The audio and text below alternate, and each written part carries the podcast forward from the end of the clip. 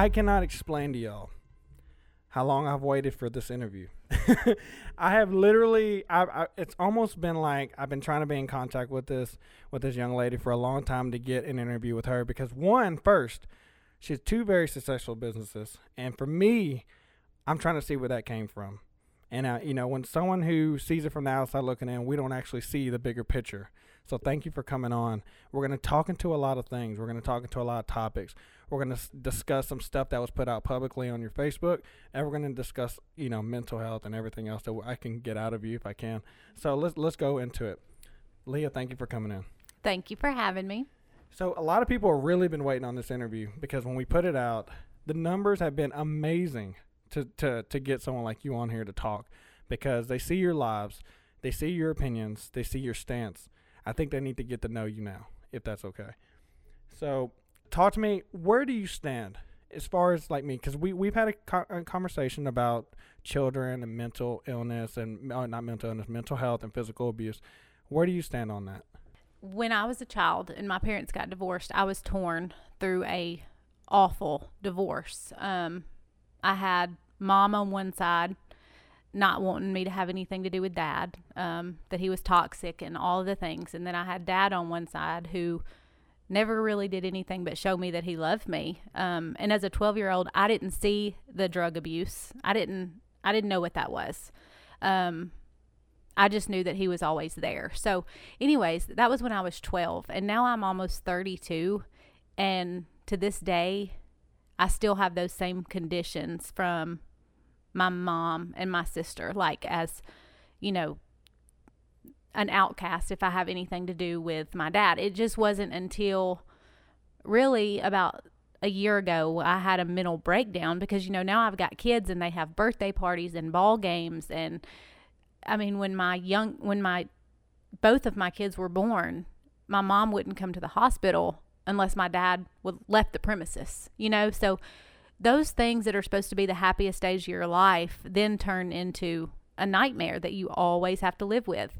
Um, so as my kids have gotten older and I've had to tell them the truth about a lot of things and why things are the way they are, um, it's really hit home to me that I have to work on this myself. Like I have to go back to my 12 year old self and grow from it and, and fix it. Like I have to fix it. Were you torn between both of those things? Because you know, you see your dad, it, like you're 12 years old.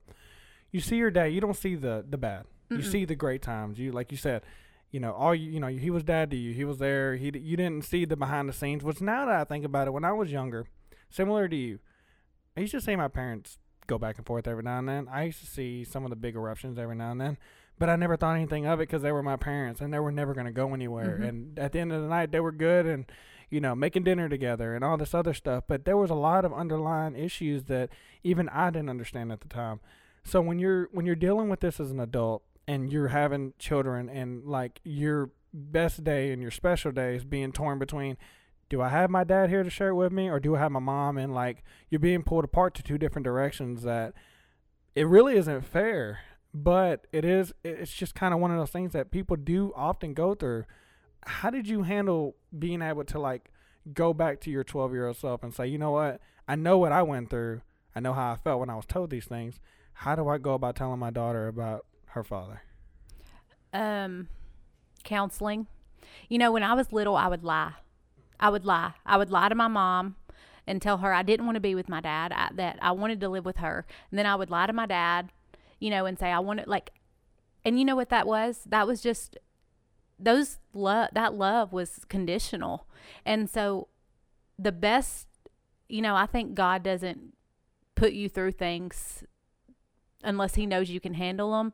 And so, you know, after what I went through with Danny Grace, I realized I have to process what I went through and truly process it to ever be able to help her process what she has had happen to her.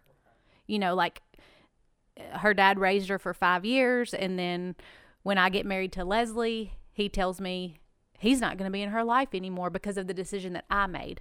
He's not going to be in her life anymore because he doesn't support my marriage. So you just throw your kid to the wolves? Exactly. So if why wouldn't you fight for her? Who doesn't fight for their kids? Same thing with my mom. My mom said that my dad was a drug addict and he was terrible and that he was abusive. But when I told her I wanted to go live with him, did she fight for me? No, she took me to the judge and made me tell him. So so I see what happened to me, the same thing happened to Danny Grace. And so I knew that I had to be able to process, go back to my 12 year old self. And I knew the only way I could do that was through counseling because I've never really been honest with myself about my feelings. I pushed it aside. I'm like a workaholic. Um, so I, I, you work it through. Mm, yes. So how did it feel to hear yourself say that out loud? Because a self-realization never really happens until you get to the point where basically saying it out loud is the only medicine to yourself. Because if you say it out loud, it's real. When you when you deal with a situation where your decision to be happy, whether it's to you know pick up a new hobby, pick up a new job, change your whole course of your of a career, your lifestyle, you know, a marriage, you know, moving on with your life. I don't. One would ask what your decision to, as far as getting married, had anything to do with him and his daughter. I didn't. That I don't understand. Being that I've went through a custody battle for a whole full year now, I've heard of people going through longer, and God bless them if they did. And I I prayed they get peace and hopefully it was resolved. But like for me, that was the most absolute hell I've ever been through in my life. To sit here and have someone tell me when I could see my daughter, you know what, you know was I fit, you know um, I need to prove that I can, you know, give, you know, put a roof over her head. You know, she can have her own space, and and that was just because I was fighting for my daughter. I never understood why somebody would just be so quick to drop their child over a decision that another adult made. It almost looked like he was looking for a reason to leave anyway. Absolutely. in, my opinion, I, I'm not. I mean, speaking out of especially when you have four other kids. You okay, have so yeah, I, I never mind. I can see it now. yeah, you have four other kids, and you what'd you do? Say any, mini, money, mo, and just pick mine to say the hell with her? Like Mhm. no, and so it was important to me to be able to feel what she was feeling right. and know how to get her through it. Um, and obviously, we had to go through some counseling Mhm. um, with her. Um, but when she's 12 or 13 or 14 and she comes to me with these feelings, like I will know how to address it with her. Mhm. In the, I mean, I can't, I didn't, ha- mine didn't sign over their rights to me, but the same thing kind of happened. You know, that it's that, um, rejection. Well, It's rejection. Okay. And so that's important to know how to deal with, especially when you're a little girl. You know, like it's a wonder. And my my therapists are amazing, and they tell me this all the time. Like, how are you not out here a prostitute, on drugs somewhere, or an alcoholic? Like, because because of what you went through growing Oh, up yeah. now, the traumatic. I mean, it was a. I mean, over the course of 22 years, like imagine what that can do to a person. But I don't have it in me to to fail. I don't. Right. I don't have it in me to to use drugs or alcohol or prostitution as a crutch. Like for me, it was always, I'll show you. I'll show you. Do you feel like if you would have failed, it would have proved him right? In in some way? Absolutely. Okay. Even your ex husband, like you feel like that Oh, would have proved him right? Yes. Because all right, so I will ask you this, and then I want to move on to something that you you know you just brought up. So, how does your daughter feel about her father, if you don't mind me asking? Like, where does she, what does she see him as now, being that he made that decision? we let her go through counseling after he signed his rights over, which it was already Mm-hmm. really bad. I mean, the emotional abuse, the physical abuse that she was seeing over there, and I mean, refusing to take her to school. His wife refused to take her to school and said she was a brat, not she's not riding in my car. I mean, those things are all those things all pushed her away. So every time she had to go over there, she cried. I So mean, so you're telling me that a grown woman, how old is this woman? 32, 33. So you're telling me that this adult, who's with this man, knowing that he has kids with other people, all four of those kids married him. Okay, married Mhm. him. Knowing that she's gonna take this, you know, marriage oath to stand by this person and love this person through everything, is gonna sit here and tell his daughter. And was he around when this was said? Did it was? Did, Oh, no. even- no, it gets wasn't. it gets better. Oh, okay. The school called me and told me she was late for school. So when I picked her up Oh, from school that oh, okay. day, I asked her why. And she said, Miss Sarah told me that she wasn't taking me to school because I'm a brat and my daddy had to come back home and take me to school. And he tolerated that type of behavior. Absolutely. Is it like a narcissistic behavior that she Oh, was putting gosh. out? Okay. So Mhm. you're telling me that this woman is telling this young girl, Four years old. yeah, basically exiling her out, saying, "I'm gonna do more for this kid, these other kids, because you, what for whatever reason that she, I mean, she has a vendetta against your daughter. Obviously, that's what it sounds like to me. You want to hear the tea about it though? Please, We were like best friends. that's even worse. It's even worse. That's even worse. And you know what? At the end of the day, I did um, catch a little simple assault charge on Mhm. her, and the only regret I have is that I didn't beat her ass that day. That's it. That's it. So was it? Was she called the cops on you? She had a no. The best. This this is a, this is crazy, and this is off topic, but just so you know where I'm at in this, um, she had a no contact order. Like the judge actually signed a restraining order that she was not to be around my daughter. Right. and he only had visitation with her. It was so bad, emotionally abusive. Thank God we had Judge Butler in Madison County, and he he wasn't gonna. I wasn't gonna take no from for an answer for him. I mean, I'm the one that like calls the lawyer, and I'm like, "This is what we're gonna do. She's not going back over there. If I have to go to jail every other weekend, I'll go, or I will take her out of town so that he can't find us." I mean, mm-hmm. I was to that point. I mean, she, this is a child that would just sob at the thought of having to go over there. So the judge did sign um, the emergency custody order. So he could not get her. He had supervised visitation from 9 to 5 every other Saturday. On a Saturday, they dropped her off, him and her, Mhm. which in my restraining order, it said that she's not to be around. Um, it did. It said that specifically. She actually even had a no trespass in order not to be on my property. Mhm. Well, they dropped Danny Grace off at the house at 4:30. I'm not home. She goes and rings the doorbell. The woman does. No, Danny Grace. Oh, they drop her off. She's 4. All right. Do you hear me? 4 years old. She rings the doorbell. Well, we have a camera on the doorbell, so it notified us. We were at the ballpark. Cooper had a ball tournament. Mhm. And I saw that she was at the door and I'm like, I talked to her through the doorbell. I said, Baby, what are you doing? And she said, My daddy just dropped me off. And I said, Well, I'm not home. So I had to unlock the door because at this point they'd already drove off. They let the four-year-old run They into left the door. Yes. I had to unlock the door and let her in. And she's screaming, crying. I'm here by myself, like in a fetal position on the floor. It was awful. So I call him, he don't answer. I call him, he don't answer. I text him, you just dropped my daughter off, our daughter off at the house, and I'm not even home. You weren't supposed to drop her off till five. So thank God that I'm in Jackson at the Sportsplex and not in Memphis playing ball. Mhm. And I rush home. Well, we pull up at the same time. Oh shit! So y'all actually pulled up. He turned around then. Yes, he turned around and and when when they pulled up, she gets out of the car and starts coming at me saying, "What kind of mother isn't home to get their kid?" And I lost it. You know, the so- rest is history. But you know that's that's that's also passive aggressive behavior. Why does she even get out of the vehicle? She's the confrontation was looked for, and she had That's no exactly respect right. for the ju- judge's order. And as far as like dealing with, uh, she obviously didn't take that order. Did she get in trouble for that? For, Actually, no, that's a whole nother issue. So, how do when the cops came? Because the cops came, uh-huh. nobody went to jail. Right. They told they told her and him that she said that I hit her, and they said, "Well, it's a misdemeanor that didn't happen in our presence. You don't have any marks on you, Mhm. and you know we can't take anybody to jail. We didn't see it happen." right. A week later, they issue a warrant for simple assault. Mhm. So that's not how the police department does things. Mhm. So it was a really that's a whole nother issue. how did they? Well, But no, they What- did not do anything about her breaking that trespass order. They just let it go and told her not to come back on my property. right. Um, That And that right there. a week later, they issued a warrant for my arrest. But they shouldn't e- even then. If you had a no trespassing order and you had a no contact order to have to be around your daughter, and you had let's just say you had that paper on you and you showed them that it was signed by a judge, I had it in my hand. then she should have been arrested. There shouldn't have been a word about it. Mhm. There, there, and Jackson.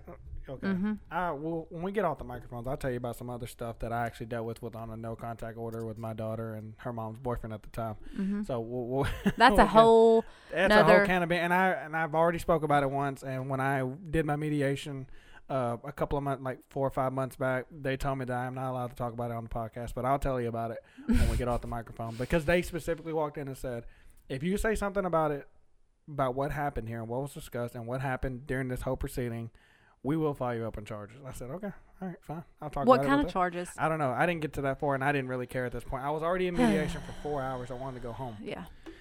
So, um, when you're dealing with a a passive aggressive woman and a child who, you know, the worst thing you can think about is your daughter or your son going anywhere and you not being able to control what's going on around them. Absolutely. You know, there's the biggest fear. You know, you see the videos of people who leave their kids with babysitters and they cameras catch babysitters doing stuff and you just you just never know. So when you were going through that whole situation and basically kind of what I, I'm assuming this led up to the whole signing the rights over. hmm Okay. So what broke the camel's back about asking her dad to actually do that? Because you know that is. I didn't ask. So you told him. I didn't tell him. So he just did it. I got a phone call one day. I'll never forget it. I got a text message. I was right beside Kroger on University, Right. and I got a text message on my phone, and it was like, "Hey, have your attorney drop the paperwork, and I'll sign the papers. I can't be a part of your lifestyle." Okay. Leading up to that, what the judge made us do was go to counseling. Right. Well, guess who went to counseling? Me. Mm-hmm. Guess who went to counseling? Danny Grace. He never showed up. And it was a neutral counselor. Like it was one that the judge picked. I didn't know this person. Um, however, obviously, I got to know her through that. And it said a lot that we were sitting at the counseling appointment and I was there and I had Danny Grace there Mm-hmm. and he never showed up. So the counseling was supposed to be him, he was supposed to go, I was supposed to go, and then all three of us were supposed to go together Right. for like six weeks. Um, he never showed up. Not once. Not one time. Any excuse? Nope.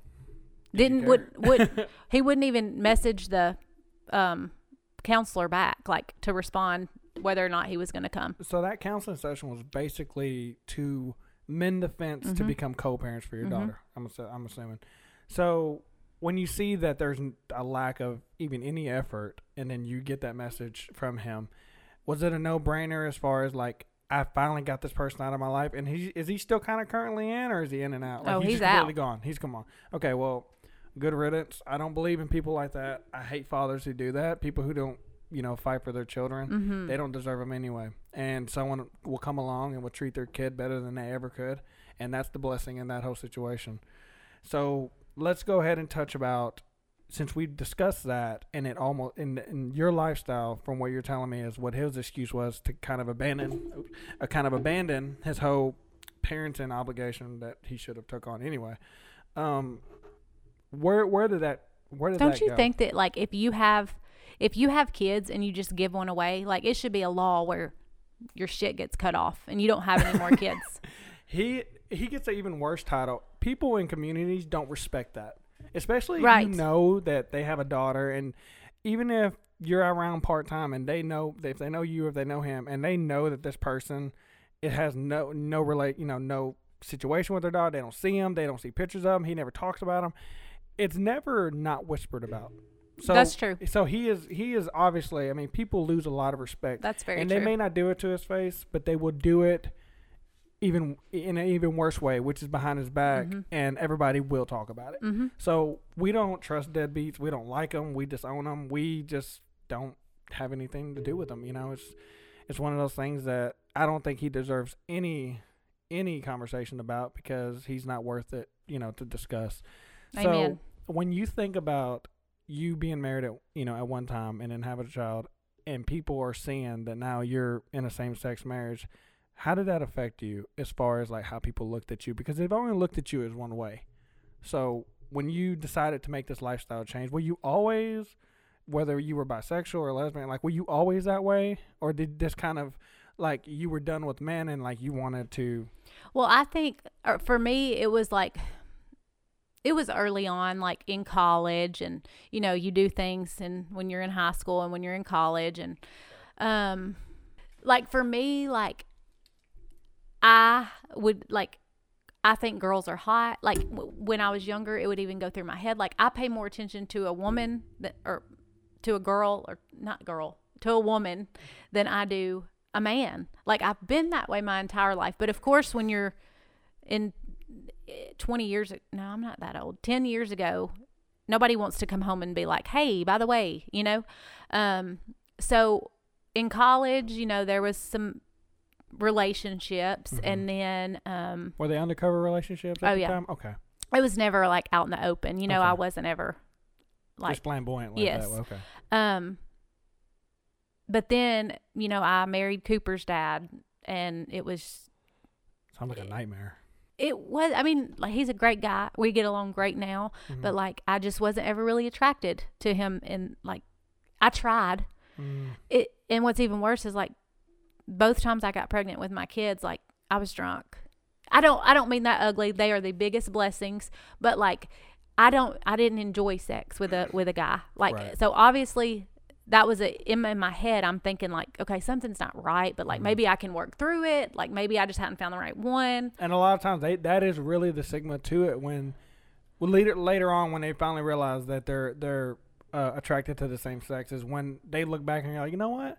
I don't think I was ever really attracted to this. You know, Yes. the opposite sex. Yes. I never really enjoyed that time with them or enjoyed you know the sexual relations with them. Like and like they think about it and they're almost like it was all in front of my face and I didn't even see it. Mhm. And so uh, continue. I'm But sorry. it's it's weird because like I'm not kidding when like the first conversation I ever had with Leslie, and I've had girls that are my best friends. I mean, I've got best friends since I was in first grade that are my best friend today. And like Lindsay would tell you, like I never made her feel uncomfortable. I never like said anything to her. I never did. So I wasn't, you know, trying to mess around with my friends, but I've had friends that I've never felt that way about. Like I've never thought those things about them. Like right. uh, the at attraction all. like it was never like because they usually try to like when i when i've heard stories about it because you know when my sister came out i asked her i said so the girl that you're dating currently now this is when she came out back a long long time ago she used to call her best friend oh i'm just gonna spend out with my best friend Mm-hmm. You know, so of course now i know it was just okay all right i see what you did there so yes. um, so did you ever have one of those where Mm-mm. you used that excuse, or how old were you when you finally realized?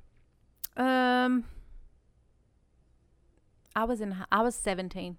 Okay, so you Mhm. didn't even really just have to basically cop it out because I Mm-mm. mean you were, you know, you were old enough to make that decision. Mm-hmm. Okay, so when your friends, who did you tell first? Do you do you do you remember that? Oh gosh, I don't remember.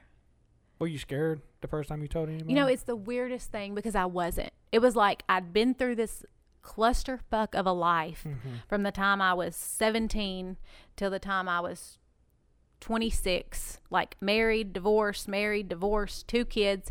And like when I met Leslie, and the first time we ever had a conversation, it, like I was like, You're my soulmate. I looked at her outside of the sheriff's department and I was like, You are my person. and, but it was like, I didn't want to be her best friend. Like, I wanted her to move in with me. You know what I'm saying? So it was just it was just a moment and like it's emotional. Um I mean it's physical, it's emotional and it was just like this weird connection. Mhm. I can't explain it. It's almost like you're finally feeling the connection that you should have felt a long time ago. Exactly. You know, and I mean like I had my first orgasm. Mm-hmm. You know? Well, oh, well, Leslie. Okay. Yes. So in if- my life. But that's and see, a lot of people will, will will say that, you know, no one really really ever says that. But a lot of the people who come out gay say the exact same thing. They just couldn't. It was almost like it was grotesque to them back in the day. Mhm. Like they just had to get through it. I and can they and they were a team player with their boyfriend. They're Yes. like, oh well, you know, oh, like, now that I think about it, oh, why did I put myself through that? But like, you have to get through it to get where you're going. Yes. And like now that you kind of you've already seen where like now, all right, so now you're on that straight path to where you're going to like now you see now you meet Leslie, right? How did those? Or like how long did the because what they call uh, puppy dog stage? When did you really like? Do you fall in love easy? You know when I met Leslie, I was like like I told her I was like I don't even know if I believe in love because I feel like it's all just a phase and people they think they're in love and then it's all new and it's all fun and then bam, you know like reality sets in. Now, don't get me wrong like we've b- went through that. Like it was all really good and it was all fun and it was all sweet and then you know you have your first fight and you're like get the hell out. so I, yes, I, I no, I don't think I fall in love easy. I think I did with her easier than I ever have, and I and it was hard for me because I'd just come out of a four year awful relationship and I was I wasn't ready to be in another one. Like I sh- you know at that time when I got out of that marriage with him I wish that I would have I wish I would have known who I was then but I didn't have I didn't figure out that until 3 years into my marriage with Leslie. You know like the childhood trauma having to work through all that and that was really hard on our marriage you know like cuz I'm lashing out and acting a fool and it's not anything she did because of the underlying situation, and yes the stuff you went through. yes How was she able to handle some of the? Uh, was she around when the baby daddy drama was coming? Out? Oh yeah Okay, so how was she able to? I don't know. I would, the best way to say it is sit back and watch it. that was hard. That was hard on us. It was hard, hard, hard. She was a cop at the time. So, like, you know, it was hard for her not to go pull him out of the house and, um, and then having to, and then her having to be on the law enforcement side of it and see the cops not really doing what should have been done and fighting for my child. Um, you know, the domestics that they had over there and, you know, just anyways, that was hard on her. But what was also hard was the emotional abuse that Danny Grace went through coming home saying, My daddy said you're going to hell. Uh, my daddy said I don't have to listen to you. My daddy, you know, like she is hearing all this stuff from him, who has been her dad for four years, who she loves. And he made, they both made Leslie out to be a monster. Um, that was the hardest. Which is normally what a parent who is bitter about the other person would normally do, which is lash out and say, "Well, you know, you don't have to listen to them. If they say anything to you, come back and tell me." That's you know exactly that kind right. of that kind of situation. So when you're stuck into a hard spot where now you found love, you're in a new phase in life that you felt like you were in back in your early teen years. I mean, your late teen years, and then now you're in the transition of being in a new in a new type of relationship, and then you're dealing with uh, baby daddy drama, and then you're dealing with your own emotional issues that you went through as a child. How much help did Leslie put you know put on you to like help you get through that? Because I mean, that couldn't have been easy on someone who's ba- you know I'm sure Leslie had many relationships or relationships before you, so she knew how to handle somewhat of the same thing. So when it came to a lot of the trials that you were going through, and her basically like it was almost like you were driving and she jumped in the car That's while moving. That's exactly right. So when she does that, was there a lot of talking? Was there a lot of conversations? Did she hold you when you cried, or did she say, you know, was there advice given, or did she really just basically almost let you work it out on your own? she was my rock in a way that like I'm I would emotionally shut down through all that. I would get angry. You know, like I'm ready to fight somebody. I'm ready to bust in the door and every weekend that she was there because you know like so she had to tell me that like I can't tell you how many times she told me like what's meant this is all going to work out. Like he's digging himself a hole and the odds are not in his favor. So like when we initially hired our lawyer, um, it was a you know it's a slow process and it's a slow process. You, we we set him up to fail. I knew he would. I knew he wasn't going to do the things he was supposed to do, but I'm not patient. Leslie is patient. I'm not. I'm like he's either going to do this or he's going to I want to control it, you know, like and and I couldn't. So she was really good for me on the weekends that Danny Grace was over there, like not to be going crazy. Um, and she she helped me a lot. Just yes, she was wonderful. However, I probably wasn't like. Emotionally easy to deal with. I would snap, and Mhm. you know, like I was angry all the time. Um, yeah, yeah. Jeez, well, you know, No, she did. She she went from this life of go to work, come home, eat supper, go to bed, go to work, same routine to me busting in like freaking in my Batmobile.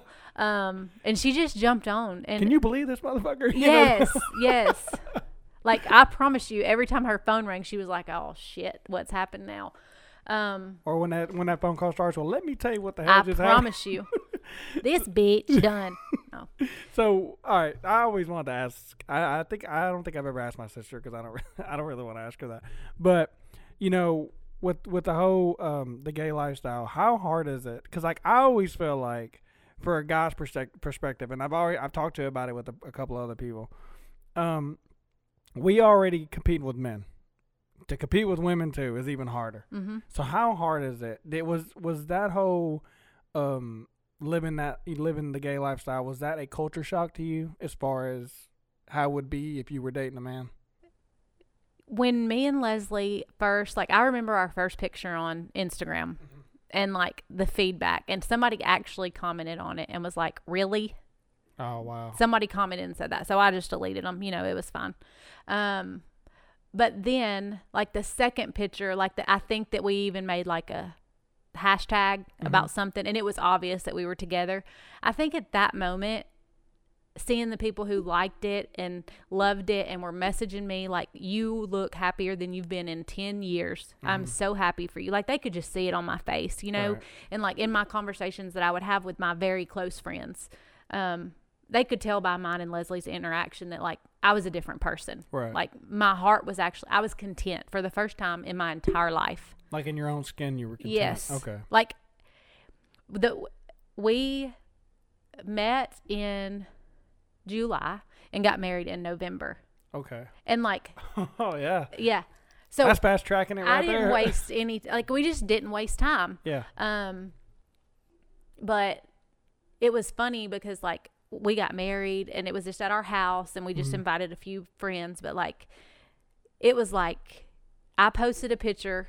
I didn't tell. I didn't post. I'm getting married tomorrow. Mm-hmm. It was like we had the wedding. We posted a picture. It. We both had matching shirts that said "Married AF," Mm-hmm. and I posted it on Facebook, and like it exploded. Like that was how I said, This. The, "This is real." Yeah. Like this is it yeah. that was it. And after that, I don't think I might have had a few people message me and be like, "What the hell?" But I don't think that anybody was really surprised. Truly, nobody even- messaged me and was like, "What in the world?" No family members. Mm-mm. Oh, okay. So they all kind of. Mm-hmm. You think they kind of okay. Mm-hmm. So now that you're married, uh, the situ- you know, I think time has passed from you know your daughter's dad kind of being out of the picture. Where did the turn of starting a business come into play? Being that LD two is y'all's names, Mm-hmm. tie you know to the to the second. Well, Leslie will tell you that it's because I can't work well with others and I have to own my own. What were you doing before this? So before this, I worked at the sheriff's department. Okay. Um, I worked in Gibson County for like four years, and then I moved to Madison County, hmm and then I quit the Madison County Sheriff's Department. Obviously, it was a conflict. Leslie worked there, Right. and also political. Don't get me started on that. um, it's a whole nother podcast series right there. I have so many stories about JPD, and I just I don't have enough time. Me I either. don't think I have enough time in the day. if people just this- knew the things. Oh, Yeah. anyways, that is another story. And when I know that I won't go to jail for telling my secrets that I know, we'll have that discussion. um, but so then I didn't work. I quit the sheriff's department and I didn't work. I didn't know what I wanted to do. But I knew I loved retail. Mm-hmm. Like, I love retail. I love clothes. I love shopping. I love helping people shop. That's like something I've been good at. My first job in college was at Grass Monkey, and I said when I worked there, I want to have a store, a jewelry store one day. Like I want to own my own business. This is fun, whatever. So, I started working at the consignment store. Morgan hired me to work for her, and then she also had the rental business, M&M Rentals. And I worked for her and then I kind of told her I just put a feeler out there like, "Hey, if you ever, you know, she was split between both businesses. She wasn't there a lot. I said, if you ever want to sell this, let me know. Um, in my head, I was thinking like I could do this and make it ten times better. Mhm. Um, so I didn't work for about a year. And then me and Leslie, I started dabbling in jewelry. We started stamping jewelry. Well, it it was crazy. Like it exploded. Like we Mhm. did Mother's Day of 2016. We started the jewelry like probably in March. Well, by May, I had made enough money that I could pay for half of that consignment store when I bought it. Right. Like it was crazy. Leslie was great at stamping jewelry. I'm not. I could just send the invoices and let people pay, post the pictures. That's all I'm good at. Um, so, anyways, Morgan and I had a talk. We bought the consignment store. Um, completely changed it to more boutique brands, Mhm. higher end. Um, Oh, the these Jackson moms love that stuff. gosh, God, I know. I know you have the idea, but Jesus, just Mhm. seeing they just. I'm Mhm. sorry, I didn't mean to interrupt. I just boutique. You say a boutique around any woman or mom or anything, they are going. They I don't know. care. I know. but my goal there is just to like, uh, who doesn't have a closet full of clothes, Mhm. and they probably wear half of them. Well, I was posting stuff. I have posted things on Facebook before. You know, I'm selling Danny Grace's Matilda Jane for ten dollars. Mhm. I paid fifty or sixty for it, and I get there to meet somebody at the park, and they're like, "Oh, actually, um, will you take five? Hell no, I won't take five. Did I say I was going to sell it for five on Facebook? And I'm the one that's like, hell no. And I get back in my car with my clothes and I drive home. that happened so many times that I was like, screw it, screw it. Like I'll just take them to the consignment store. Mhm. Um, so what my mindset is there is like, obviously, if I can't sell it for ten or more dollars, it's not worth the space on my rack. hmm I don't make a big profit and neither do you. You Mhm. know, so like that got rid of like all the junk that people think that they can bring. That's Right. goodwill stuff, you know. Um and then the consignment store has been amazing. Let's see, that was 2000 I lied, 2017, not 16. It was 2017. Then I kept having people ask me if they could rent if they could rent a space in there and like Mhm. set up their own stuff right and i was like i don't have room in here like i have this little building and i don't have space to have anybody else's stuff i have enough of my own stuff so we looked at that building downtown Right. and it was wonderful but of course Beautiful building, by the way. Yes. God, I am so fat. I walked in. I th- I went there for the first time a couple weeks ago, and I and I kept telling you over and over. I said, "This is the most beautiful store I've ever seen." hmm I mean, the the layout was great. The organization was amazing. You that's had- all leslie I mean, you could have. It, it's almost like the ch- the Willy Wonka chocolate factory for adults and clothes. Like every section was, I mean, it was just completely, completely organized with everything just fitting. Like if it was an item, there was a related item to that item, Mm-hmm. and so. It was just like if you were looking at this, you didn't realize how much you wanted this because you saw this too. So you would buy one or the other or buy them both. So you know the way y'all had it built in sections, and I know y'all have done a lot that you're gonna do a lot upstairs too. But seeing that store, was that a vision that you never thought you would have seen because of how beautiful that store is? when we got that building in November, Leslie and I pulled up carpet for a month, Mm. like until our fingers bled. I, when I first walked in that building, I never in a million years would have thought it would be what we made it. Mhm. Um, and I'm not responsible for that at all because I do not have a vision. She had a vision and she would tell me about it, and I was like, um, okay, sure. Yeah, let's do it. I had no idea. I was just, I knew it'd be great. Mhm. And like within a week of pulling that carpet up, she had that floor sanded and stained and polyurethaned and the columns built. I mean, it was amazing. It's crazy.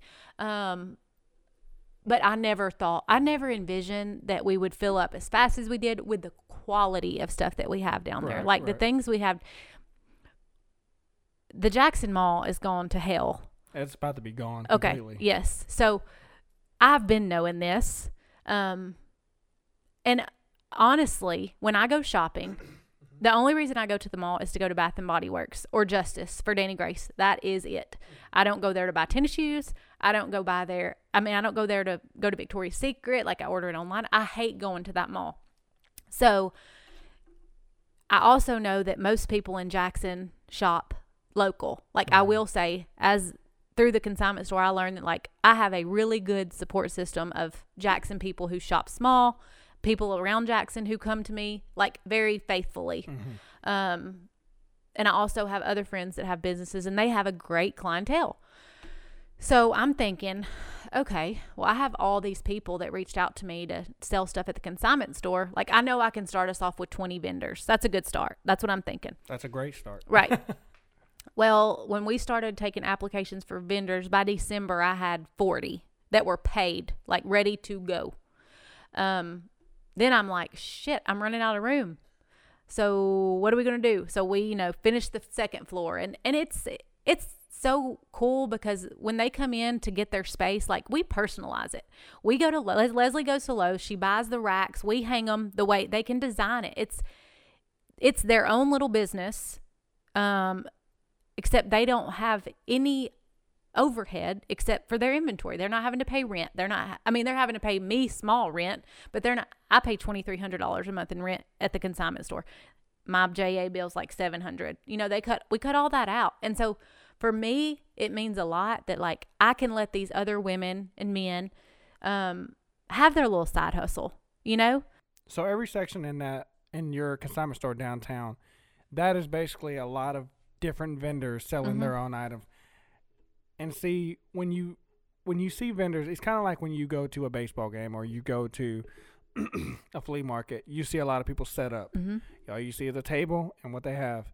You actually turned it into their little space. Actually looks like part of your store, Mhm. as if it's your items. Mm-hmm. So not only did you take pride in the vendors that you are taking in for their items, but you made it a part of your store, and so people don't see it any differently. That's exactly right. You know, when you go to a flea market, you'll see a really great stand with a with a lot of effort put into it, and then you'll see someone who just wants to go up there Saturday because they're bored as hell and ain't, they're they're too busy. They just put some socks on the table for sale, three dollars.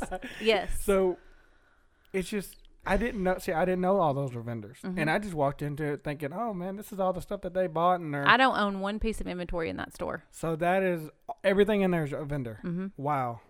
Because I'm telling you, I never would have knew that. Mhm. And I, Because we make it all. It all looks it's within the stores. Ex- with, with, yes. Like the way y'all actually made that store more Now, modern and I will say that like but that's that's Leslie saying like when the vendors have come in and if they bring like a rack or something that's a, just want to you know I've got those silver rolling racks at the consignment store that I use for sell racks. Like Right. Leslie said, we're not doing rolling racks here. Like we're only going to put them on the industrial pipe racks or and she's good about it, but we also don't make our vendors buy that. We buy it, we hang it, we put it up. If they ever leave, we still have it. You know what I'm Mhm. saying? But that's just our investment in making it all look so good and So as like together. one. Yep. Yep. Like we are all one. So even if they leave, the next person who gets that space will still have an equally great space. That's exactly right. so Equal So- opportunity.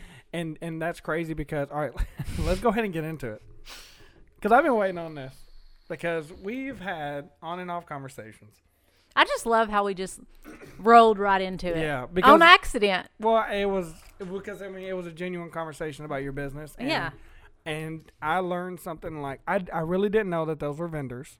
The only vendor I seen when I went up there, I actually went up to your store just to get a bully bone, which my dog Mhm. ate in 12 hours, which Yeah. it should have lasted forever. But I went up there just to get a bully bone because I support businesses like that. And I who was that woman who made me a shake? Who was that? Christina. Okay. Whenever she comes back, you let me know because Shout out to Main Street Nutrition in Medina. Yes, I ate something that had pineapple, mango, and I think strawberries, and that is probably the best.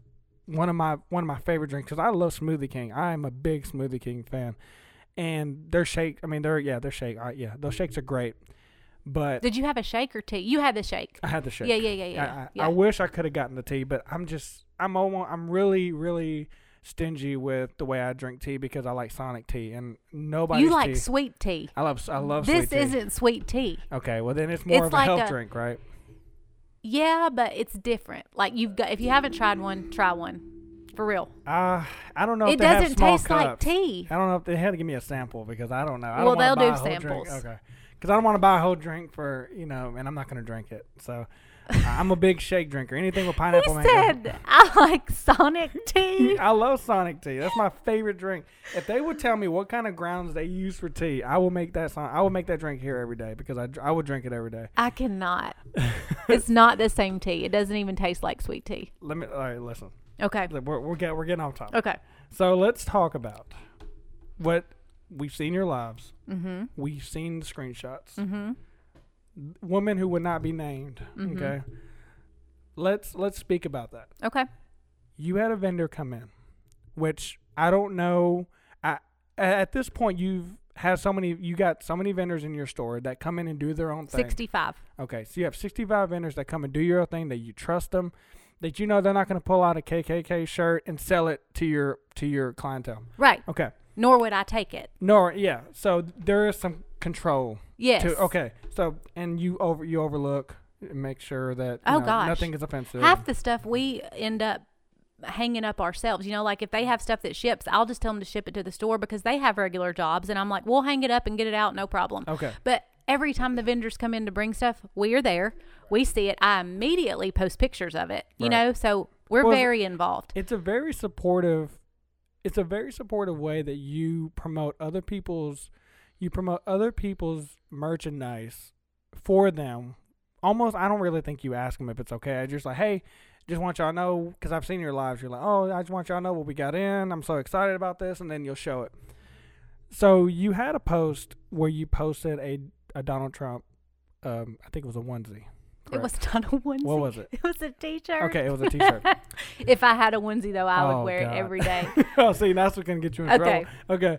Um, so it was a Donald Trump shirt, and boy, did that take off. God, I didn't sleep for three days over that. I had so many messages and people cussing at that girl that we will not name. Yeah. Um, yeah, we got a Trump shirt in, and I literally took the cutest picture of it with these star jeans that I sold out of, might I Mm. add, Nice. and the shirt.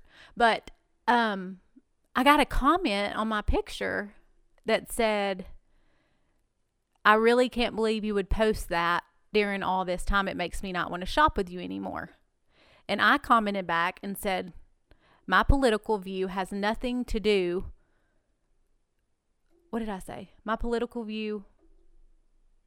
This Trump shirt has nothing to do with my no, no, no, no. I said what's going on in the world has nothing to do with Trump or my political view, and if it does, then you're part of the problem. Right. That's what I said. Which you can't. You can't. All right. So it wasn't like you said. It was a vendor's merchandise you were promoting, and you treat every vendor the same. You promote all their stuff the same. You didn't do anything different that day than you haven't done the whole time you've had your boutique, in my opinion. Um. So why do you feel like you got the backlash? Because when that took off, and this young lady made that post with screenshots and then she made the most disrespectful post about you on Facebook, which I'm sure uh, it got back to you immediately. Oh gosh. Yes. Um where did you stand on that? Being as that as far as your political views, which we'll get into that, but let let's get to this post. Like why why do you feel like that was that why why did she do that in your opinion? I know you don't know this person from Adam, but like why I do, do you not. feel like that was needed at that time? um, attention. Yeah. I can see that. Uh, Totally for attention. I scrolled back on her previous things, you know, and everybody else did too, and it was just it's all attention seeking. That's it. Is she the same on everything else? Everything okay, else. so that was just a oh, like look at what I just saw. So I'm gonna post it. And, this- yes. and being that she probably clicked on y'all's page, saw that it was your business, seeing it was your wife's business as well. Oh well, they're you know they're gay. They shouldn't be selling any of his merchandise. Mhm. Being that Trump has been very outspoken on the gay community, and there is not a lot of um out gay people who support Trump. Now, mind you, there's a lot of things, and this is what I'll say. There's a lot of things that Trump say and that Trump does that I don't personally agree with. I think what he said about immigrants, whether they were French, Cuban, Mexicans, whatever, he's been really hard on Mexico about the about the immigration issue, which you know, my ancestors are Mexican, you know, I'm Hispanic and and everything that's going on and people are so ready to jump out the gate because of what he said. But you have to understand, this guy's only seen it from his view. He doesn't see it from everybody else's view. You know, he's only seen it from I grew up, this is what I see and business wise this would only make sense. Mm-hmm. So, yeah, R- Trump can be the biggest racist ever, and he can sit here and say, "In my presidency, I, I would, I promise you, I would do this, this, and this, and this." Am I gonna really hold a man who can make opportunities happen for this country and make this country better because of how I feel about what he said? You know, I mean, half the people, more than 80% of your people in your life growing up is always going to disappoint you and always going to make you mad and disrespect and say things that you don't agree with. Does that mean you cut them out of your life too? You know, I don't know this man from Adam. I don't I don't look at one single thing that he does that would benefit me, but Do I think that he's a bad president? I think he's an amazing president. I think he's done great. I think that he's done everything he says, and that's just my take on it. So when you have this woman making this big post about how you should run your business, how did that make you feel? Oh, I was irate. I don't obviously I own my own business because I don't work well with others. Right. and I like to control things and I like to do my own thing.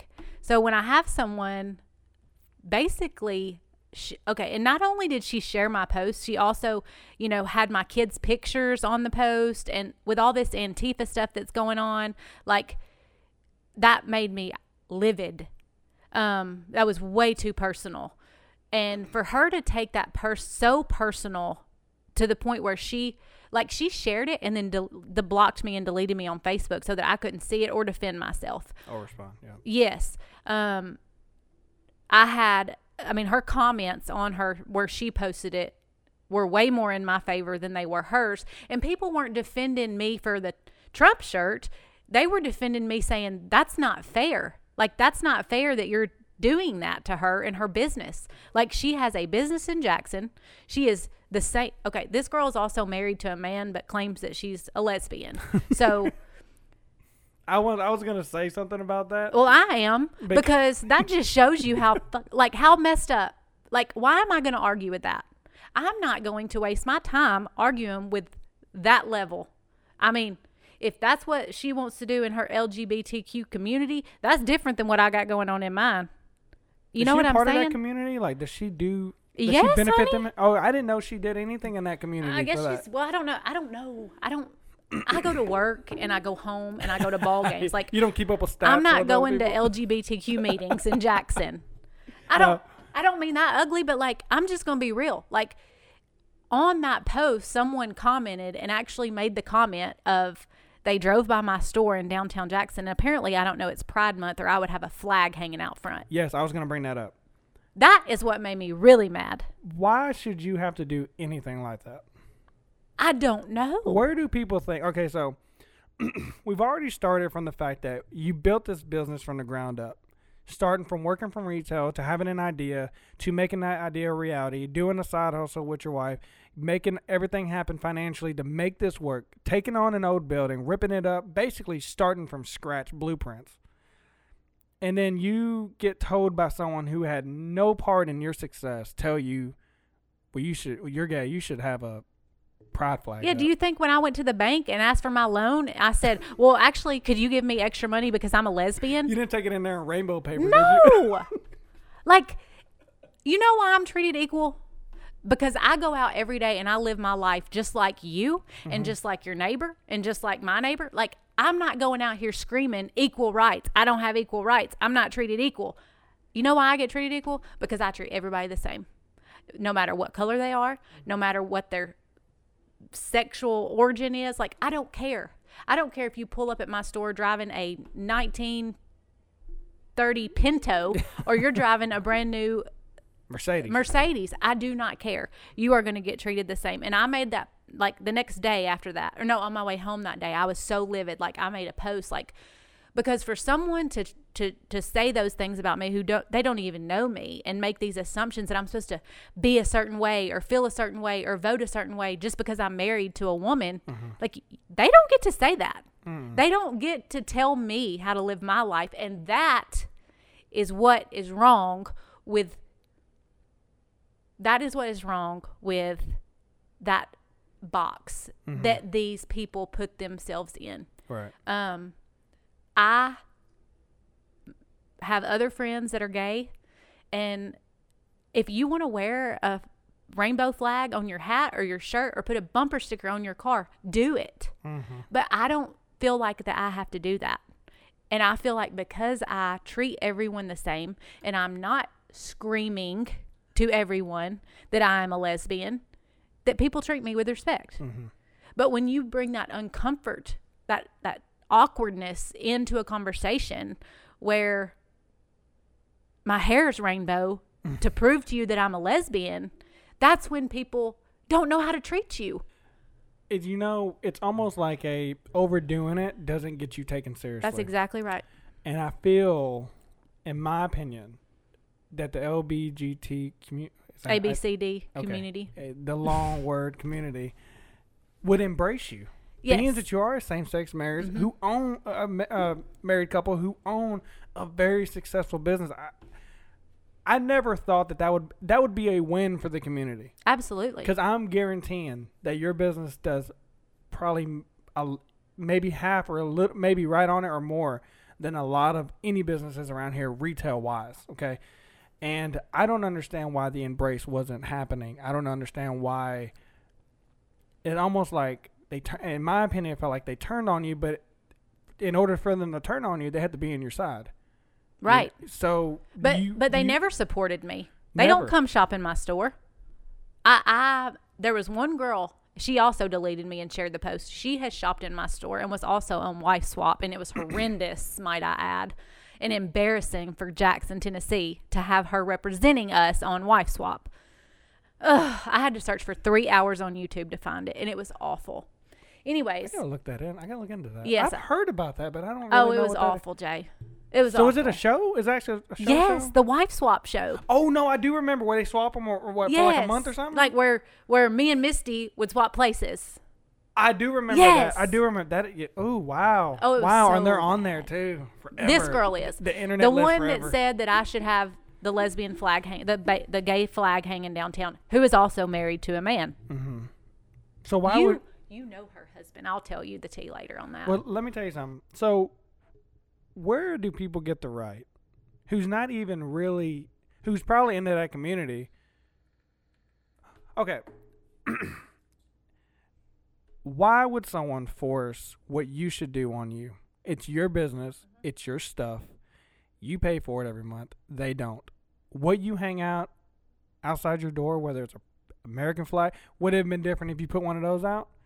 No, because this uh, I saw that post and like the last time I checked, it's not a requirement to have a rainbow flag hanging out your door if you're a lesbian. Like, no, but do they not understand that in order for you to be successful there's a lot of respect boundaries for your clientele that you have to show a lot of my clientele, which is older, Mm-hmm. like 50 and above. they don't know the difference half the time i'm sure but if they know you know you they still respect you because you respect That's boundaries exactly right. and you respect basically the overall situation. Mm-hmm. You know, I don't just slick see you walking up, you know, while you're talking and uh, Leslie walk up to you and kiss you right on your neck with their, you know, like there's you a know, lot like of it's even to the point where, like, if someone if someone older comes up to the register and like they're asking questions about the store, I can fill out the conversation, and when they ask why it's called LD two, I have to pick and choose. Like sometimes I say, well, me and the other owner, both of our initials are LD. I don't look at this 70 year old woman or 70 year old man and say, well, I'm me and Leslie are married. She's my wife and we own it. I have to pick and choose those times because there's a time where I can fill it out and I think, you know, they'll be okay with it. Yeah. But there's also a time where I have to pretend that's my grandmother and I have to Yeah. respect that. Yep. And as a business owner, who, what's it matter? You've got to pick and win battles. Yes. When it comes to that, you can't just, like I say, you can't just shove it down everyone's throats. No. You can't. Every opportunity you have when someone someone older asks you, and the- and the good thing about what you just said was, a lot of people who, which I I take this back. You are the y'all are the only same sex married couple that own a business that I know of. I now mind you, that's no flight to anyone, but me personally, I've never heard of it. How would how would it be if they were just shoving their lifestyle down? So you're not going to get them back as a customer. No. No one's want to go to. No one's going to go there just so every chance you get. Well, me and my wife, you No. know, you know, whoever, whoever, and look, like my wedding picture hanging on the back wall. Like, did they think I'm supposed to do that? And it's not that I'm, let me get this clear. I'm not ashamed Mm-hmm. of my life. If you look on my Facebook, you know, I have pictures of us. I, I'm, it's nothing I'm ashamed of. But I, like I just said, I, I was taught if you want respect, you have to earn it.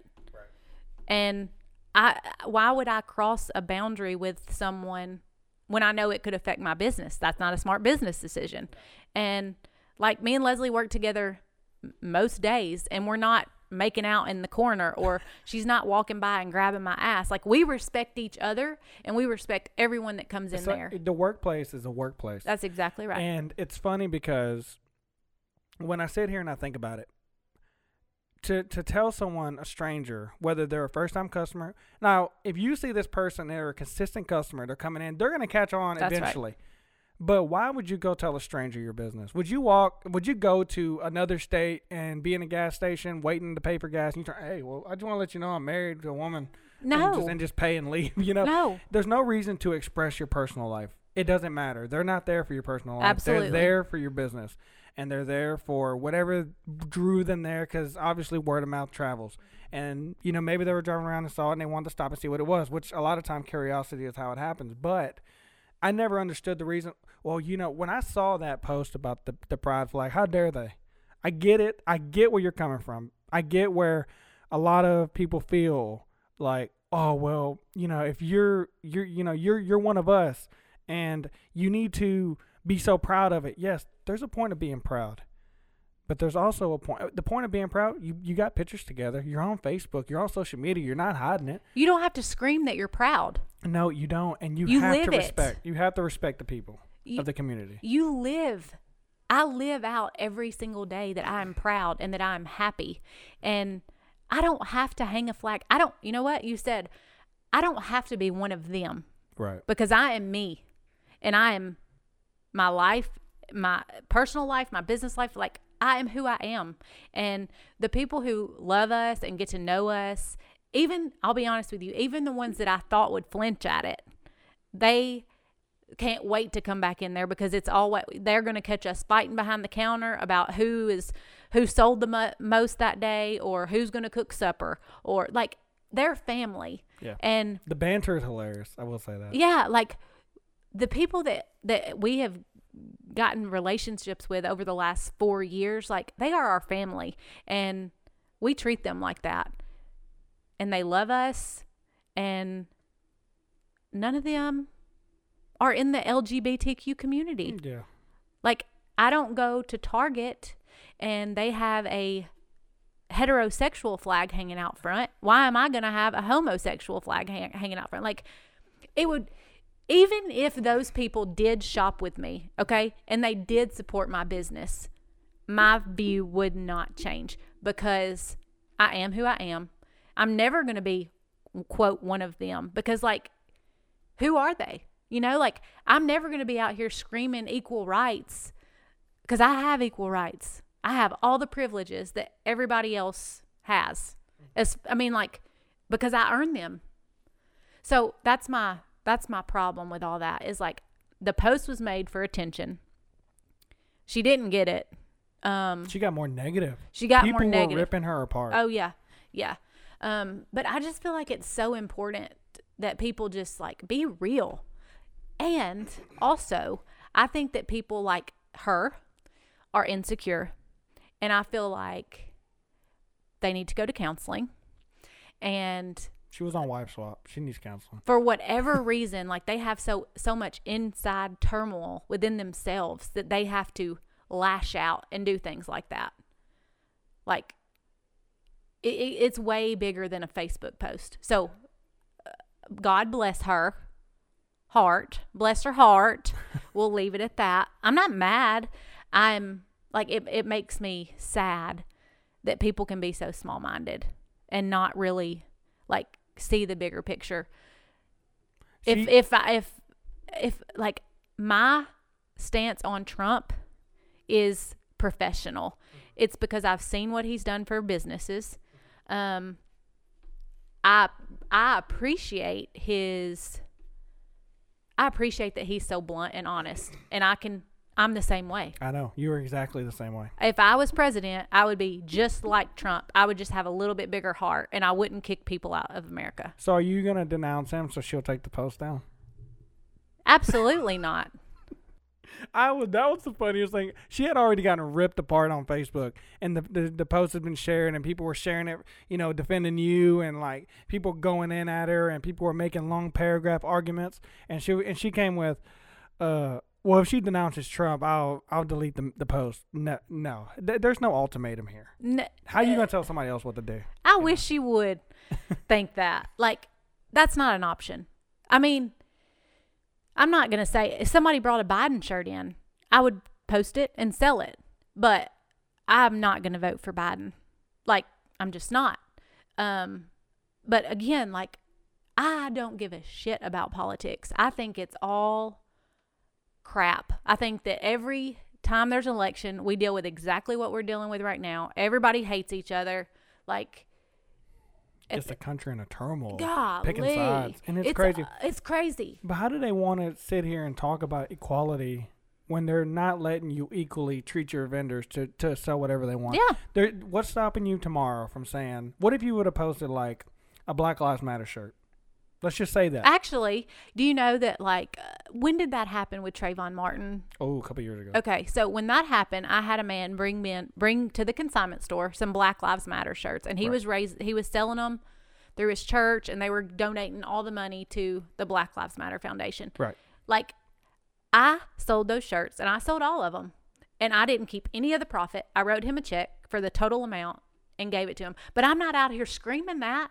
Like, I'm not out here telling people that I did that. I don't have to. Because it's equal. Yes. That's what like that's what I don't understand. They want to be treated equally. The that community, you know, the LGBTQ community. I can't do it. Uh, that community. I just wants, now got I it. just I can't do it. Um. So that community wants because they're fight. They are. They're, they have a gender a gender equality of Jackson here, a chapter here in Jackson that they created, and look. I mean, I've known a couple of the board members, or at least one of them, but I see what they're trying to do. I see the movement they're trying to. I get it, and I don't fault anyone for pursuing something they want to do. But in order to be equal, you can't be one sided when it suits you. And I felt like that was something that didn't suit them. Oh, well, you're selling. Okay, so you're saying that she could sell a Black Lives Matter shirt and it doesn't ruffle your feathers, but she sells a Trump shirt and you're all bent about, you know, bent about what she does in the store all of a sudden, and you could tell her how she can run it. No, that's not equal. That's, not equal. And that's not fair either. Okay, you can't turn away one vendor and feel like you're doing, you know, the greater good and then accept another one because you feel like, oh well, you know, this is just a little bit better. You know, yeah. that's not equal. No. Then you're taking a step back. You need to they need to reevaluate what actually means of equality. I wonder if they'll invite me to the next meeting. No. You don't think? No. That's too no, bad. they don't embrace you now. They're not going to do it No, they that. think I'm a threat to this community. that, that's the thing though in in a way your business is so is such a you have such a great business that you could become a great threat a good threat not Mhm. a bad one not something that w- could cause harm to people but you can be a great Don't you think I should? I could teach them about gender equality. well you've jesus christ you've you've went through what a lot of people i don't even know how they would have went through without therapy and still manage to get off your feet you know and, and push yourself through everything you've been through you know going from a mistreated marriage and and that whole situation with your daughter's dad to finding love again getting married starting a business being successful. That in itself is a good story of basically coming up from the ashes. Mm-hmm. And instead of embracing this whole situation it has turned into a negative where people who honestly I don't even know what they do for that community for them to even have a voice of oh you need to do this. You gotta you gotta contribute before you can comment in my opinion. I can't go out there and tell you know a clinic how to run their business if I have nothing to contribute if I'm just a bystander or I'm just a, a, a you know a go buyer who just rides whenever they want to. I can't go tell people how to do something if I have no part in it. Hmm I don't know if they're part of that community. I, I didn't look into it. All I know is those comments were ignorant. They were very self self centered and selfish, and they were just ridiculous. Think they'll let me be on the board? You know what? Who do we need to call? I don't know. You need. I actually do know who you need to call, but if they see that post, they're not gonna see. Oh, this person has made a difference. Mm-hmm. You're exactly right. This person. That's made, exactly what Leslie said. She was like, "Why are you wasting your time? This is like this is stupid. You should have never even responded back to her." But at the same time, I thought to myself at that moment, like, "How dare you? You don't even shop in here. You don't even know me. you don't even like. I don't even know why I'm Facebook friends with you, and you're gonna come at me with that." Like, so I felt like I had like because I felt in my heart like you are the problem and I had to get it out. Like you're part of the problem Right. right, now mm-hmm. because of what you just said to me. Do you think if she would have approached it to you in a private message without making it public, that things may have went differently? Even if she kept that, if she gave you that attitude privately, Do you feel like you would have handled it a little differently? Because I know you had a story where someone had come into your store with their daughter and made a remark about you and your wife, Mhm. which was totally out of line, disrespectful. No matter what business, you're not going to walk into a gas station that are owned by, you know, people who are not from this country and deliberately antagonize them and Mhm. insult them. You're never going to do that. So why is it okay to attack two women who have literally worked, literally worked their ass off to make this successful? For you to go in with your, I don't know, I don't want to say it was a southern way of thinking, but it's definitely a very um, ignorant way of thinking when you're telling your daughter what's okay to be said around people and you're Mhm. showing her. See, those are the kind of people that get their ass whooped out in public because they don't know how to treat people Mhm. because they see that oh well, mama did it that means i can do it Mhm. and when you're in a position that you have to teach your child every every behavior is learned behavior like i said in my last podcast racism isn't is you're not born a racist you're learned to be a racist due to your environment and the people you're around and you're surrounded by That's exactly right. and your right. you know just your overall just situation when that happened with that woman who came into your store and said that was that over here at the van drive or was that It was at- consignment store. okay Mm-hmm. so when you never think a situation like that would happen to you, God. that would happen to you. Your first response is almost like a what did, what did just what what just happened? What did you just say to me? I wasn't there. Oh, you weren't there. Oh, they did it behind your back. Yes. What a coward. She asked my employee who owns this store, and she said Leah and Leslie Daniel. And she said, "Oh, the Dykes still own it." Then why were you in there? Why wasn't I? No, why was she in there? Oh, that's exactly what I said. Like my when Cour- so Courtney said, "Excuse me," and her and her daughter, who was 15, 16 years old maybe, started laughing. And Courtney said that it was all she could do to just finish checking her out, and they were just giggling. And it was. She said, "I was so mad when she called me." She said, "I'm sorry," but I looked at her and I said, "You know." This is what's wrong with the world, and you do not have to be such a bitch. That's what she said to her. And she thought she was going to be in trouble. And I was like, honey, you should have thrown that bag at her. but anyways, I Do you know who did it? Do I you know have who no said it? idea. I to this loo- day? I looked on the cameras and it's I don't recognize her. Don't know that I've ever seen her before. I'm pretty sure because you made a video about it. Oh, I was And livid. boy, were you mad. I mean, I was broke out in hives on that video. So I tell you this, that video will. eh, eh, I'm sure it's surfaced because they have, you know, pe- people catch on to things that get around, and I'm sure she watched and, and saw the response and kind of, I mean, in her best interest was, was to be quiet. So when you had a situation like that, and then you deal with a situation like this, eh, that's been what a year apart. Mhm. I can't remember. Uh, About a year. Okay, It'll So- be in my memory soon, probably. I'll share it again. But when you have that situation, you have this one where these people publicly denounce your store.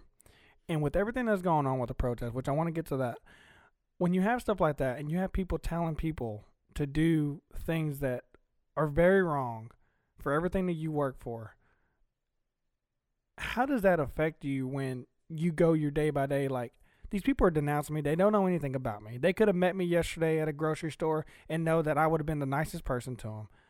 Where where does where do you think that mentality comes from and that arrogance and that entitlement? Entitlement. That's a good word. Um, uh, first of all, I feel like if I address those issues head on, I feel better.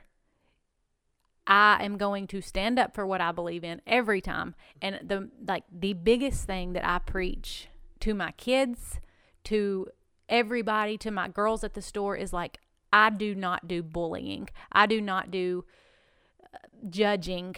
Like, you know, the first thing I say to every employee that, that I hire is you treat every person the same. I don't care what they look like. I don't care what kind of car they're driving. I don't care if they look like they are homeless. Like you, when they come in here, you treat them the exact same. And so, because I preach that, I live it out. I live it out. And so when someone attacks me, I'm going to get I'm going to attack you right back. Like if I wasn't so proud of the life that I live and like the heart that I have and how I treat other people, I don't think I would take it so personally. But you know like I think it's being told what to do and being That's told that's how to do it mad. when I when I truly run my business like with everybody's best interest at heart. Like I try to make sure I have stuff for everybody, all sizes, all ages. Like let's have a happy place for everybody to come. Everybody to feel welcome, everybody to feel like family, and then I get attacked. Like I go in fight mode. Like I can't just let it go. Leslie, totally different than me. She can just be like, Psh, whatever. I'm gonna sleep fine tonight. Not me. I and, and and especially like when it's something that we work, we work 16 hour days. Like we get up at six at seven o'clock in the morning. Okay, well I don't. Leslie does. I get up at nine o'clock in the morning, and I literally will turn my phone like on do not disturb at nine. So we're on our phones all day. We're working all day. We're responding all day. Like we we have we have worked harder. I feel confident to say I know a lot of people that own businesses and I work a lot harder than a lot of those people. You know, like I live, eat, and breathe our stores um, to the point where I feel. I text my son this morning and I was like, "Buddy, I just want you to know something." And he was like, "What?" I was like, "I love you and I'm so proud of you, and I just want you to know that I know I work all the time, and I know I feel you feel like I'm never at home, but just know that I do it for you and your sister every day." He texted me back and said, "Mom, are you okay?" that realization was scary. yeah, but like I don't even feel like when it I do feel like it takes away from me as a mom and I have Mm-hmm. to find a balance there obviously and I do my best but it is so hard. Um I try Well, to please everybody I, and I feel like you're still, even though you've been doing it for, I'm going to say what three years. Mm-hmm. That's still early stages. oh gosh, So yes. you have you have such a long way to go to where when you find the people you can trust, and being that you're um, a lot of just from what I see at the store when you're there and when Leslie's there is Leslie is never stopping. She is. I saw her. She had a. It was crazy. I didn't. Not. Not. I know there were vendors. I went in and looked at some of your men's stuff, your hats and the um the shirts and stuff. And she saw that I couldn't see a shirt, and she told one of your workers, "You see that? He couldn't see that shirt because this was in the way. Let's move this. Let's mush this over. Let's open this up so people can look at the rest of the stuff so they know what's here." mm-hmm. And I looked at Misty. I'm like, "Dang! I thought the girl's in trouble." But no, she was teaching her. Mm-hmm. Hey, listen, these people can't find what they're looking for if they can't see it.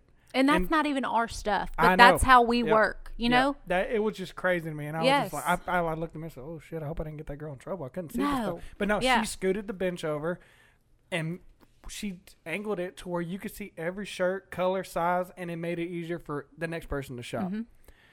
When you take that kind of integrity to your business, and you take that kind of integrity in your life, and people now, I feel like since you're so outspoken, to to come up against you at this point, you it's almost like they got to be ready Mhm. because you are not quick. I mean, you're not scared to go on a live and say, you know what, you're gonna say this about me? Let me tell you what I think. So, when you when you're that outspoken, and I'm gonna ask you this final question: when you're that outspoken in your beliefs and how you conduct yourself, where do you stand on protesting, and what would you protest for?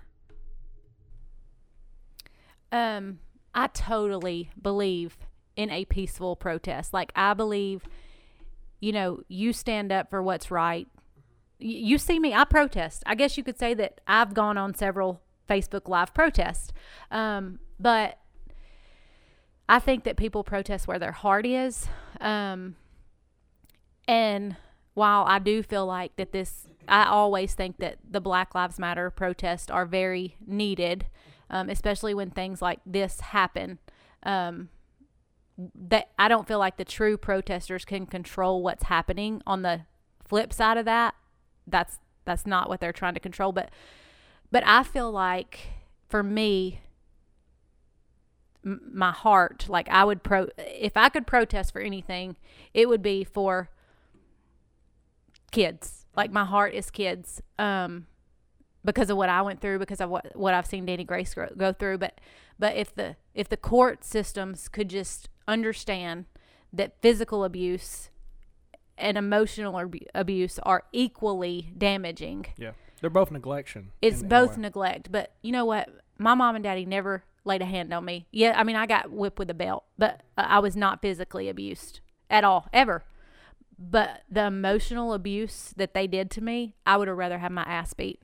Yeah, because that will live in your head. Can you imagine being so disturbed as far as emotional and what you went through and to have to live in your own thoughts Mhm. alone in your room as a child Mm-hmm. which was you know a lot of times now if you look at it now people are like you know you caused this kid to be suicidal and you know because of what you done to emotionally we had to go through that growing up Mm-hmm. you know everybody went through their own type of you know emotional and physical you know um situation whether it was you know like i didn't get enough attention and that crippled me or you know i was you know beaten too much by my babysitter or you know my mom and dad wasn't there enough or you know a lot of things a lot of different situations and they just had to push through because back then it wasn't looked at as important as it is now. And i feel like if we get down to the brass tacks of what happened to your daughter what happened to you it happens so often but it's, o- it's so overlooked. I mean, It's- when I tell you that I had to fight tooth and nail to get that order signed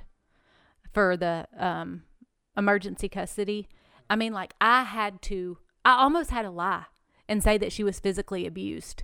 And finally, like my attorney was like, she could see the fear in my eyes. I said, You don't understand that, like, I wait for the phone call every time she goes over there for them for somebody to say hey um, danny grace accidentally fell down the stairs when really she was pushed down the stairs like as the a fear the, the fear fear of the unknown as a mother to have to send your child to that automatically. Now i do think that there is a fine line with parents who try to play the system and oh well let's call the cops for this. Oh well let's call the cops. But i had proof. I had text messages. I had videos of her crying not to go over there.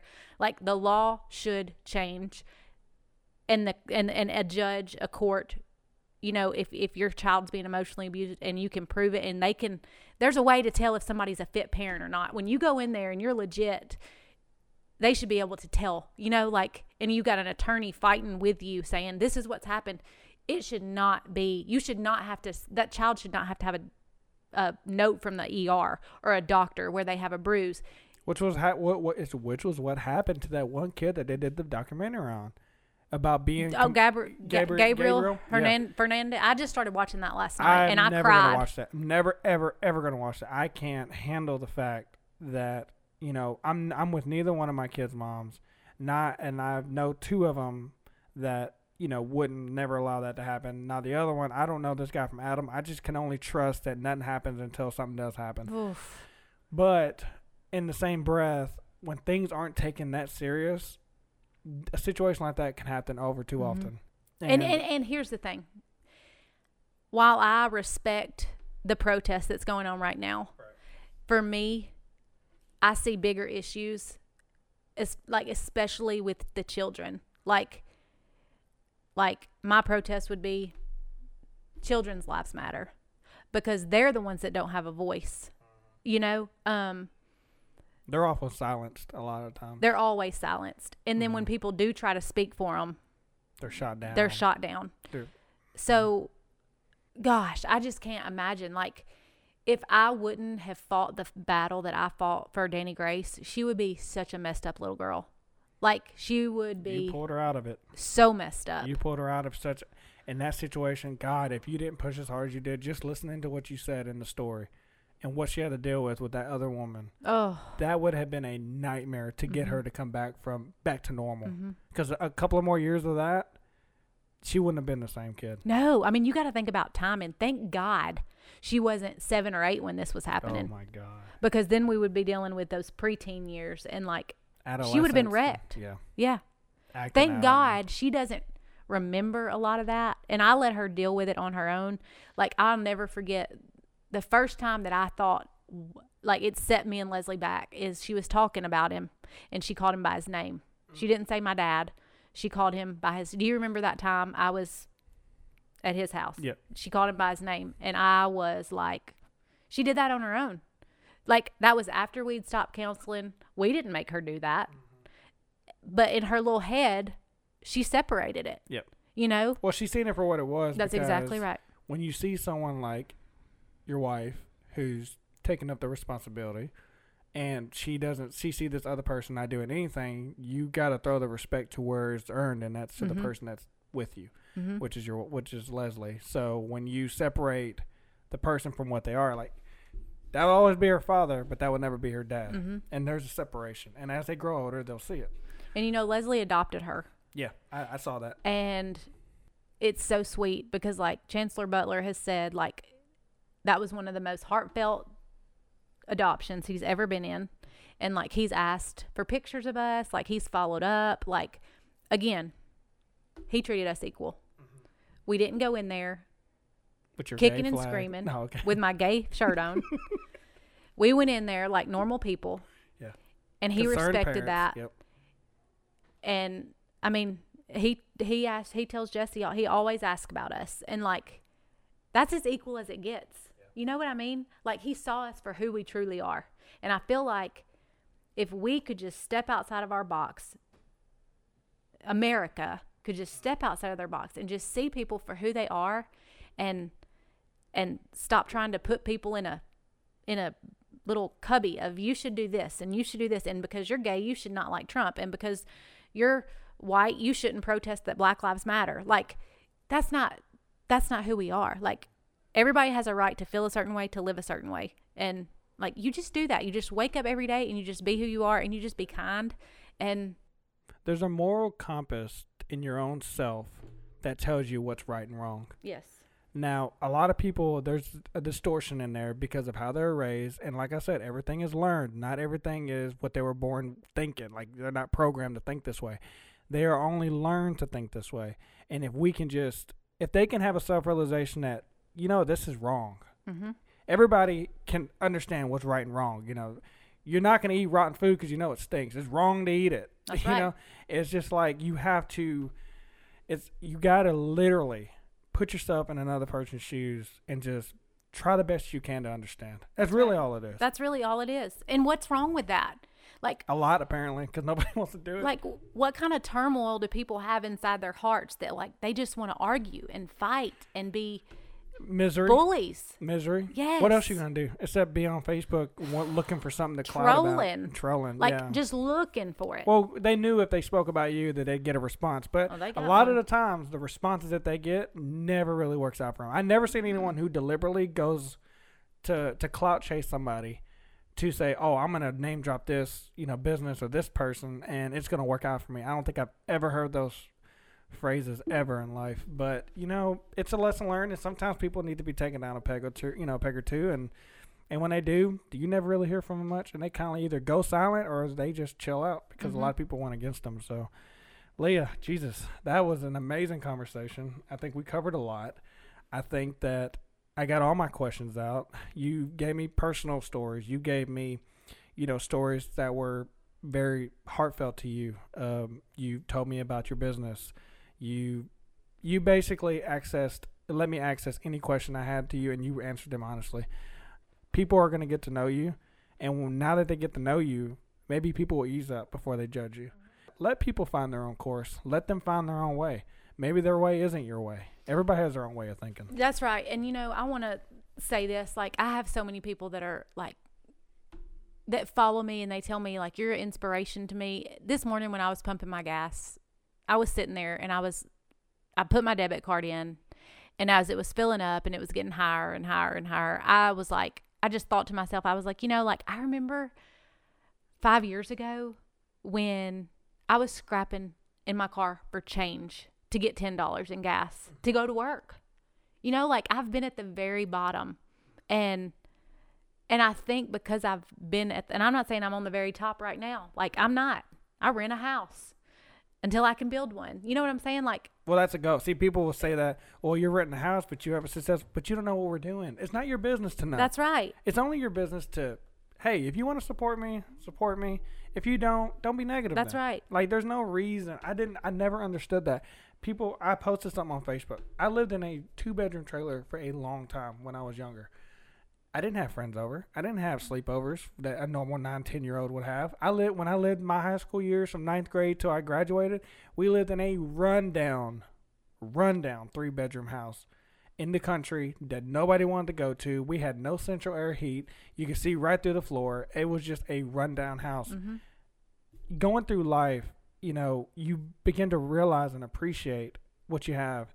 And when as I look, you know, and I wake up and I see that my kids didn't have to go through what I went through, not that I blame my parents, that was the best they could do. That's right. And all we could do is the best we can do. So it's it's never quick to someone to say, "Well, Jay, you know, just because you know, you know, with me living like that, I should live like that my whole life. No, I did things in silent. I worked my way up to what I have, Mhm. and it's not anyone's place to tell me how I should live my life. And I feel like if people would just, literally, if people just get out of your out of your way, you won't target on them because like I think every person that's ever commented about you, you've you jumped right I back nip in a ring with them.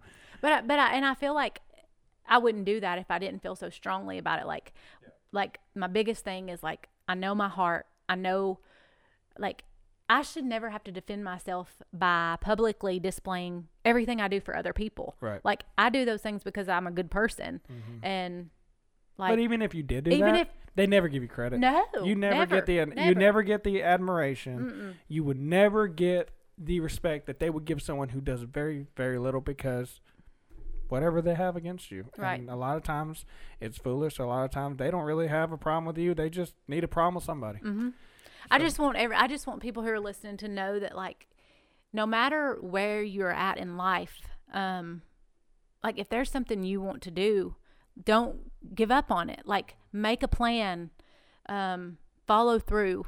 Uh I have jumped over so many hurdles and so many battles. I still have them, but failure isn't an option and I think it's your mindset. You have to be mentally tough. I know I have had to be to get through the life that I've lived Yeah. and to still be able to function every day. Yeah. It's a wonder I'm not a freaking raging alcoholic by now. but I'm not. Well, listen. Jay, tell him I haven't had anything to no, drink since no, I've been no. here. I've been the one drinking over here. I've been drinking my uh, Mountain Dew. but uh, yeah, no, you've been completely calm, and I expected, um, you know, I expected more of a what I see on Facebook is, but you know, that's you, that's you defending yourself, and there's nothing Mhm. wrong with that. I feel like people need to just. i- In all honesty, they just need to relax because in I just a few times I've talked to you, you never just gotten angry. You just said, Mhm. you know what, this is this is how I feel. This is what I'm. This is what I mean, and this is why it upset me. mm-hmm. And it was a very calm manner. And I feel like you would approach everything like that if people would just get off of it already. Mm-hmm. They need to see who you really are, and that's why I wanted this interview. I mean, I can be mean. Oh, well, Real mean. See that then? You don't want to see that. Probably the things I said the day that I saw that post. I, I think I was messaging you and I was yes, going. you did. You you text me. you were going. I was like, let me find out where she lives. but I should never got, got that riled up. But at the same time, like, But no it wa- regrets. It was a personal attack. It was a personal attack. that was attack. a very, very, very disrespectful text that shouldn't have been said. So every reaction that you had was a very authentic one, and you should never apologize for that. Leah, thank you so much for coming in for this interview. Thank you for being an open book and giving me the opportunity to talk to you. This is Let's Discuss It with Jay. This will be on Google Play Music, Apple Podcasts. We are now Anchor. I'm working on Spotify, so be on the lookout. I will post the links on Facebook with this, and I would also post the um, the consignment store that she owns. And thank you so much for coming in. Thank you.